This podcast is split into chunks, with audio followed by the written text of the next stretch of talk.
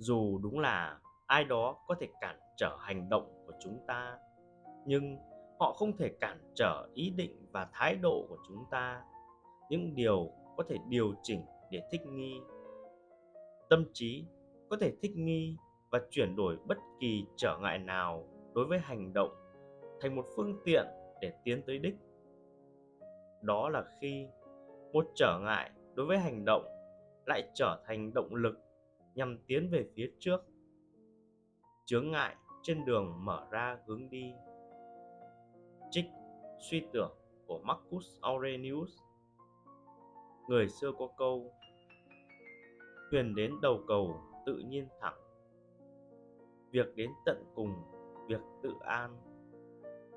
Trên đời này, hiếm có việc nào thuận buồm xuôi gió từ đầu đến cuối luôn luôn sẽ có một trở ngại nào đó xuất hiện.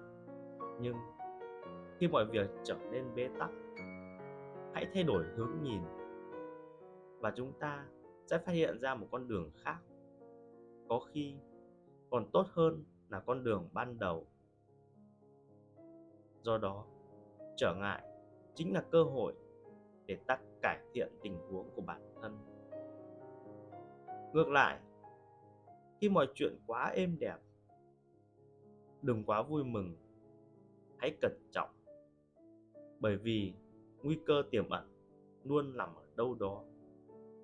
Giống như trời đất luôn yên bình trước khi giông tố xảy ra.